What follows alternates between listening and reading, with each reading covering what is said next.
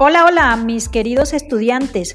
Hoy les daremos unas pautas y recomendaciones para que fortalezcan su proceso lector. Recuerden que la lectura es un hábito de comunicación que permite desarrollar los pensamientos cognitivos e interactivos de cualquier lector. El leer permite construir con facilidad nuevos conocimientos. En el proceso de enseñanza-aprendizaje, la lectura es una actividad fundamental para saber comprender con facilidad cada uno de los temas que se desarrollan en cada asignatura, logrando con ello mejorar el aprendizaje de cada estudiante. Es por esto que la institución educativa Gabriela Mistral ha venido implementando el método de lectura IPLER.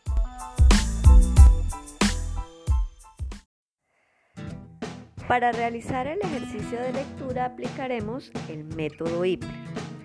Vamos a empezar con la I, que es inspeccionar.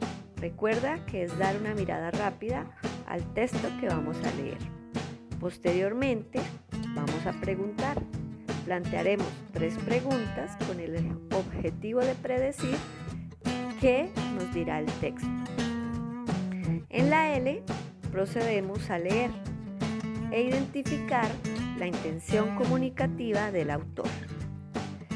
La E significa expresar, donde escribiremos la idea principal e identificaremos las palabras desconocidas, organizando un glosario.